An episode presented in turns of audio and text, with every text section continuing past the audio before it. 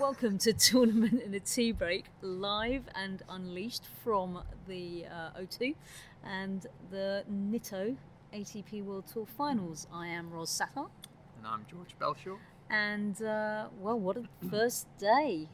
Roger Federer found himself really out of sorts today, didn't he?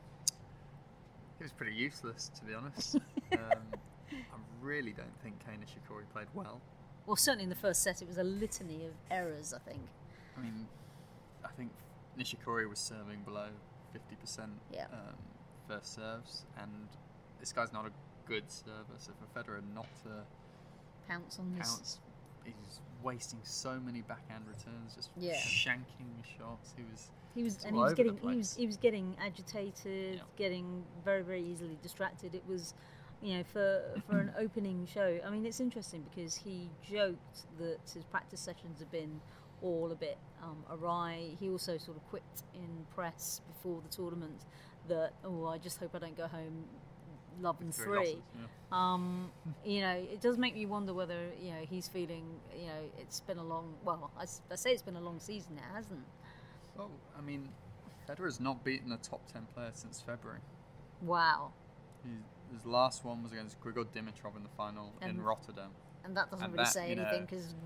Now, you might say, okay, well, he's beaten Kei Nishikori, who's now in the top 10 twice in the last couple of months. You know, Nishikori was 11 when he beat him last week. But for a guy of Roger's quality, that's a really, really concerning stat because the top 10 right now aren't necessarily the best guys in the world. So he's lost 5 on the spin, 2 of them to Novak.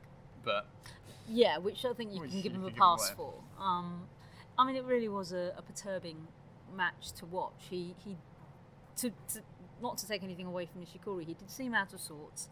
He didn't really seem to get going. He's sort of joked it off as, you know, practice has been a bit all over the place. I've been at Queen's, I've been on the outside courts here, then I've been on centre court, and it takes a bit of time to adjust. Kind of tried to push it on team and said, oh, Dominic was adjusting as well. It's like, well, yeah, but Dominic plays every match, every tournament going, including the Polar Bear Classic in Antarctica. So, you know, I think, I think he should come through his match with team, but after, he's going to have to play a whole lot better. Well, I mean, it says a lot that the Anderson team match was significantly higher quality than the Federer and Nishikori match. Well, I mean, let's go on to Kevster. I mean, there's not one person that will say any bad thing against Mr. Anderson. He loves the planet. He's a really nice guy. He sings Happy Birthday to his wife and gets an entire stadium to sing along with him. He came out and he had a mission. He played absolutely brilliantly. I mean, even allowing for the fact that, you know, this is team's third time here, you'd think that the experience would count for it. Team started very slow. Yeah, I picked Anderson to win that match before. I thought, you know, I don't think team is necessarily suited to an indoor hardcourt, even though he's improved a lot this season and there have been strides. There's more mental baggage for him here in London. There's more pressure, even though he's the lower ranked player. You know, people look at that matchup and you look at who's going to be a Grand Slam winner in the future. You're only naming Dominic Thiem of the two of them, but Kevin Anderson right now is confident. He's going for it. He returned really well in that first set, particularly. You know, he could have won that 6-2 in the end. I think it was 6-3. But he could have broken again for 6-2 right to the death. And you know, that wouldn't have been an unfair scoreline. He was. No. Really, really strong. Team improved a lot in the second set, to be fair to him. It was very close. They looked after their serves. It was a very, very close tiebreak. That tiebreak was amazing. I mean, when I watched that, I don't know whether you remember a few years ago when like the matches were all like 6-1, 6-2 and over in a flash. And that tiebreak was immense. It was excellent, which is a shame because it really puts into perspective tonight's match, which wasn't excellent at all by any stretch of the imagination. But of course, there was... Although the performance wasn't so interesting, there's a lot of intrigue around tonight's match. And I guess, you know, where's Federer going? What's he doing? He had a few swipes at the umpire afterwards. The umpire completely right in all those decisions as far as I'm concerned. You know, okay, you might say Federer wasn't going to kill anyone by hitting that ball into the centre, but that is the rules. But and also, I mean, you've got to be fair. You know, we've lambasted the hot-headedness of someone like Shapovalov. Yep. You know, and it does have consequences, especially indoors. And it only takes a mishit for it to be worse, and that's why you shouldn't do it in the first place. So, you know, that particular ball wasn't going to kill anyone, but he's whacked it with force and venom, and it only takes it to come off the frame, and that flies into Gabas's eye this time, or whatever, Steiner's eye now. So, you know, that was right. And then the Hawkeye decision he was moaning about in the second set, he was completely wrong on as well. But I mean, he's by that stage just grouchy, cranky. You know, I'm a bit worried for him going forward. I don't like writing him off after the last time we all tried to write him off and he had that huge resurgence. But looking at him now, looking at the level he's been at for the last 8 months, I'm starting to think he's never going to win a big title again, and that might even include Masters titles. Yeah. Well, let's see. We'll hot take tonight. Well, we'll have a little. We'll have a little. Come back to that tomorrow. Obviously, we've got the second half of the round robins, if you like, kicking off with Alexander. I don't need socks. Zverev and Marin Cilic. I'm guessing and I don't need towels as well. Yeah, I'm guessing that even Lendel's fees are so much that he can't actually afford socks. I wonder whether there's a Marks and Spencers in the outlet bit round here. Well, Dominic Thiem tried to give him a bit of ribbing for that outfit, and Zverev just replied, "I look the best here. I've got the best fashion sense." Did you actually see Thiem's Oyster Card barrier fail? No. I don't think so. You know, like when you've got a git that walks in front of you, and then close behind somebody, and then when you swipe, it just closes on you, and you just go bouncing into barriers. Yeah. Solid. quite literally.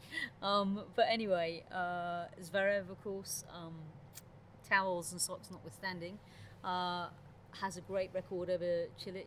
Cilic, nice but not necessarily effective. Certainly not effective here. No. I still think that match is perhaps closer to call given Zverev's issues with that shoulder. But Cilic has been very, very, very bad here. But I was quite impressed with him against Djokovic in Paris. But then again, I was quite impressed with Federer against Djokovic in Paris, and look how that turned out today. So, yeah, I mean, Zverev's the favourite, but you just don't quite know the physical condition of Zverev. Yeah. And, you know, he wouldn't skip this event, and he wouldn't come out and say it was a massive problem, but he said it's been something that's bothered him for weeks and weeks. Yeah. And, you know, typically that doesn't just get better by a week off. So I wouldn't be surprised if Cilic did that, but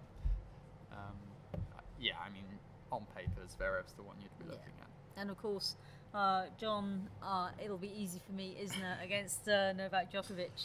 I tweeted that quote out, and I had a lot of people not quite understanding the sarcasm, and I was defending poor old John. Yeah, I think you needed to put brackets, laughing hysterically on stage, close brackets. I mean, it was very funny, you know, but I just get the feeling that John's just happy to be here. Yeah. You know, he's here, he's got the wife and the kid here, they're probably going to go sightseeing, although the kid's going to not remember anything of this, you know, when she's having therapy for her dad being a... Do you want to know my hot take on John Isner? What's your hot... He's not going to win it all, like... He's coming out of this group with Djokovic. That's my belief. You think he's going to come out of this group with Djokovic? That's my belief. And I'll tell you why. Is he going to do a sock? I'll tell you why. They're all going to beat each other, Zverev, Cilic and Isner. And Isner's going to go through on games because he takes everything to tiebreakers. That's my hot take on John Isner. We'll come back to that. But on paper, of course, Djokovic looks likely he's not coming through this group because he's beating Djokovic tomorrow. No. He's losing tomorrow in straight sets. Yeah. Possibly a tiebreak set. But maybe not even. Who knows? Who knows? I mean, it's interesting because you'd think that the court would probably have favoured... you know, probably been a little quicker. I was quite surprised that Roger said that the court was a little bit slower.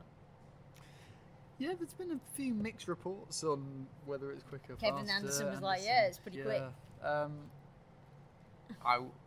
Looking at it, I wasn't in Paris, but looking at it from what I've seen, I'd say it's slightly slower, but I don't know. I don't really know. I think it's quite hard to It's a court. Say. It's a and court. Balls it's fly around.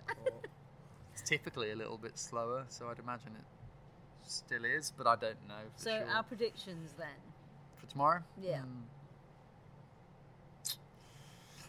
Djokovic, I'll go for. Sticking my neck on the line. Yeah, I don't think I'm going to disagree with you there. I'm just trying to work out in my head who's going to beat who to leave my Isner scenario. Well, I do have to get the bus, so. Well, I think Isner's more likely to beat Cilic than Zverev, so I think I'm going to go for Cilic to beat Zverev tomorrow. Interesting. Isner then to beat Cilic, and then Zverev to beat Isner, but Isner to have enough tie breaks across it all and go through. I'm going to say Zverev. I think he owns Cilic, and Cilic is just a walking disaster when it comes to this court, and Djokovic. And I know, and we'll knock all that up, and see where we are tomorrow. Perfect. You've been listening, of course, to Ros Satell from Britwatch Sports. And George Belshaw from metro.co.uk.